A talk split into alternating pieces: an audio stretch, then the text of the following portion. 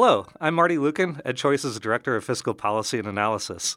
Today, I'm in the studio with Mike Podgursky, Professor of Economics at the University of Missouri and a Friedman Fellow for us here at EdChoice. Thanks for joining me today, Mike. Well, thanks for having me. I'm pleased to be here at EdChoice, the former Friedman Foundation. Right, yeah, yeah. So, Mike, your work has had a considerable influence on K 12 policy, especially on teacher pensions. But you didn't always work on pensions. You've written on all sorts of topics, many related to other aspects of the teacher's labor market. Correct me if I'm wrong, but you were one of really just a few economists who started a few decades ago researching education policy when the field was really dominated by uh, researchers from colleges of education, usually. Can you please tell our audience uh, a bit about yourself and what brought you into the space? Well, I came out of graduate school with a stamp as labor economist on my forehead. And the field of economics of education was sort of new then, basically. So I, w- I did labor economics. And oh, I suppose in the early 90s, I got interested in teacher, public school teacher labor markets. As I looked more at those markets, they were just sort of a bundle of pathologies. there was this licensing, complicated, dysfunctional licensing, single salary schedules, collective bargaining, and then pensions, as I would learn later. It was a lot of fun as an economist to sort of analyze this market that had so many rigidities and inefficiencies. And then later on, I got in sort of a public debate with some of the people from colleges of education and teacher unions and accrediting organizations about reforming the teacher labor market and teacher training and licensing. So there were there were advocacy groups trying to push sort of a medical professional self-regulation model onto the market. So yes, it's been interesting as an economist to to do work in this area. Oh, that's great. And can you tell us about some of your current research, as well as what you've done and perhaps what you're working on now or hoping to work on in the future? Well, again, as an economist, I was interested in lots of aspects of teacher labor markets. And so we wrote about licensing and collective bargaining, a little bit on that, training. But I got interested in a lot in teacher compensation and how teachers are paid and the level and the structure. And really, starting in the early 2000s, I got interested in this teacher pension issue. It was clear even then that these teacher pensions were very peculiar things that had a lot of odd features in them that you often didn't see elsewhere. You certainly didn't see in, in other professional labor markets. The costs were rising even at that point, and they were going to start rising much faster. And they had just a bundle of odd incentives, and it was clear that they were pushing teachers, nudging teachers, incentivizing teachers to retire at relatively early ages. And they were included very severe penalties for teacher mobility if a teacher moved from one state to another. So I've continued working on mostly on the teacher pension issue because it's really a big mess, and it's so it deserves a lot of attention. They deserve a lot of attention. Definitely, and it's interesting you know, where talking right now at the end of the week, the same week that the Supreme Court of the U.S. ruled on the landmark case, Janus, about teacher union agency fees. Can you talk about what that ruling might mean for teacher pensions and for the teacher labor market just a little bit? As an economist who studied teacher labor markets for about 40, well, as, as a labor economist and then someone who's looked at teacher labor markets for a long time, I can tell you that this is one of the most consequential policy changes or court decisions in my career, in my professional life. I think it's going to have a huge effect on public K 12 education, although, again, these unions also operate in higher ed as well, but I think the biggest impact will be in public K 12 education. Clearly, it's going to change, particularly in bargaining states. You're going to see a big difference in labor management relations. I think it's going to open the door to a great deal more flexibility. I also think in the area of policy in those states, there's no question that the biggest player in the room, the one with the most clout in much of K 12 policy, including pensions, including school spending, has been the teacher unions. And this is going to reduce their influence in the political process. And yes, the strongest defenders of these traditional pension plans have been the teacher unions and public employee unions generally, but in terms sure. of teacher pensions, it's teacher unions. Right. So most of the focus of your work has been on pensions, and it'll be really interesting to see how the effects from this decision play out. Can you tell us what lessons should policymakers take away from your work, and is it linked to in any way to school choice? Well, I guess in a nutshell, I'd say the lesson or the situation, if you will, with teacher pensions is their costs have exploded in almost every state.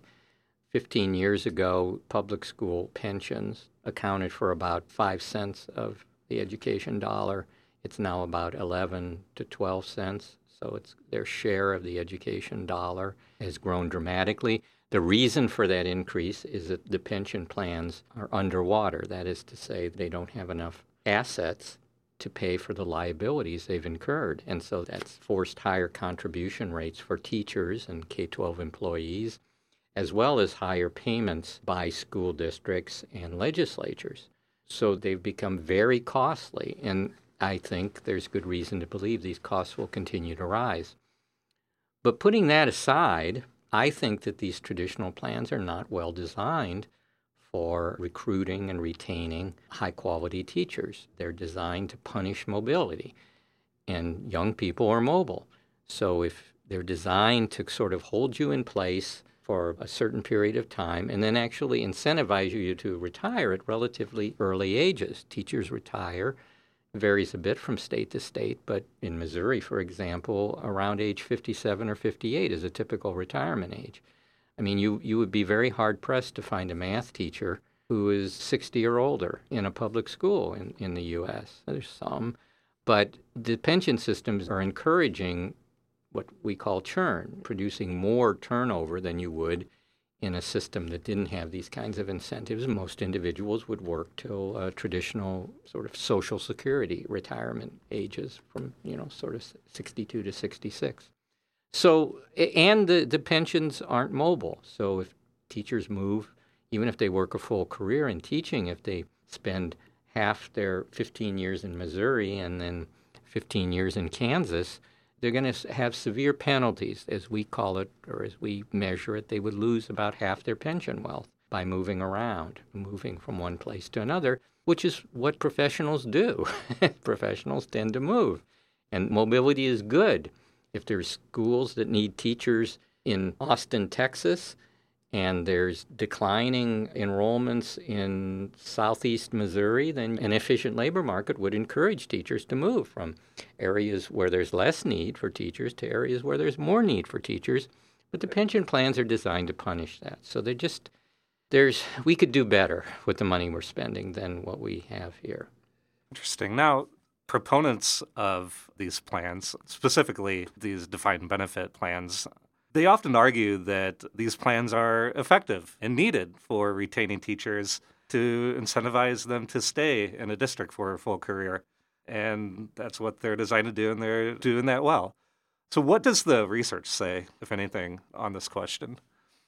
Well, we see no evidence that these kinds of plans improve the quality of the workforce as compared to a, you know, say a traditional 401k or uh, 403b type defined contribution plan. But again, it's an experiment that we haven't run on a large scale because almost all states are in these kinds of plans. But we know that lots of charter schools, for example, have opted out of these state plans. In 20 states, charter schools can opt out. And in those states, they're doing just fine recruiting teachers with um, with the kinds of plans that are typical for young professionals in, mm-hmm. in you know virtually any other endeavor, mm-hmm. including I'm sure here at EdChoice, you know, a, some kind of a, a, a 401k or 403b type plan. So, again, there's no evidence that these plans are improving the quality of the incoming teachers. In fact, most young teachers have no idea about how their plans work. Uh, they, they know very little about these. On the other hand, they do know that a lot of money is coming out of their paychecks to pay for these. So that's very salient for them. And if you put them in a less expensive and more mobile plan, you could pay them higher starting salaries. So the question is one of trade offs.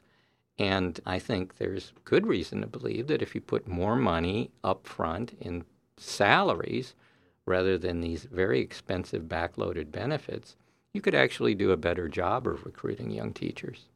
So, what needs and priorities do you see for the future of school choice research?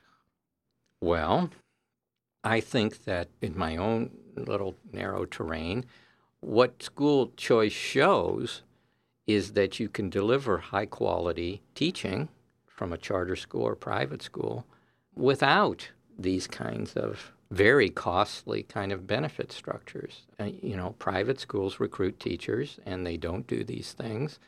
Many charter schools recruit very good teachers and they don't have these kinds of pension plans. So I think that introducing more choice and sort of diversity in the sort of output space, that is, in terms of the market for K 12 education, will introduce more choice and diversity in the teacher labor market. You're not going to see this sort of one size fits all compensation structure where, again, we haven't talked about teacher salary schedules. So in Dallas, you know, tens of thousands of teachers all march according to the same salary schedule that they, you know, if you have a bachelor's degree and five years of experience, you make the same salary, whatever you're teaching and whatever school you're in. So these kinds of rigidities sort of go with the monopoly in the product market, as economists would say. And if you break up the monopoly in the product market, you're going to see more diversity and choice for teachers and education professionals. Great. And you've done quite a bit of work studying uh, retirements and charter schools. Are you continuing that line of research, or do you have anything new or forthcoming that you'd like to plug, or, or is there anything that our listeners should keep an eye out for? Well, my own work, sort of as a professional economist for academic journals, has been sort of modeling how teachers respond to pension plan incentives. So I think the force of circumstances is going to produce changes in these pension plans for teachers in most states.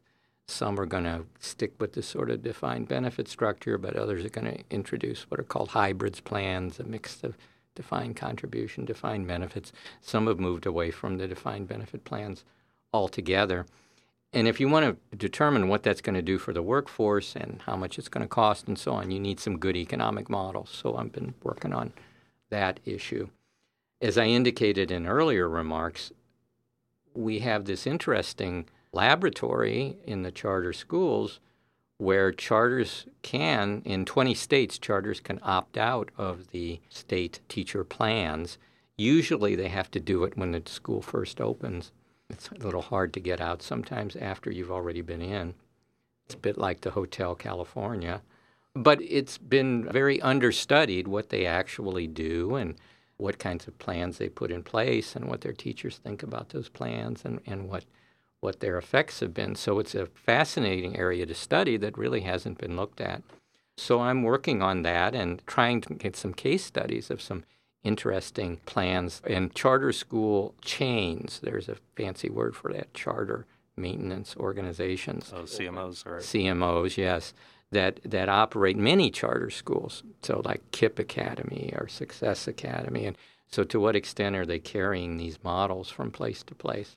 So it's a fascinating sector with lots of innovation going on, and it's uh, a market it's the market at work. And by the way, it's a good example of what I said earlier that you have school choice in those markets and the school choice in the output market, that is to say, the choice for the parents, produces diversity and innovation and variety in the way teachers are paid and the benefit structures and so on. And so it gives us it gives an economist like me something to study.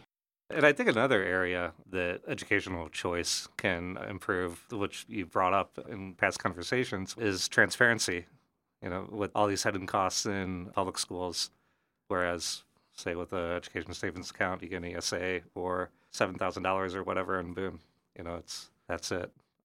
Well, that's, this is interesting. We'll have to keep an eye out for some more of your work on this issue. Well, Mike, it's uh, always been a pleasure talking with you. Thanks for being with us today.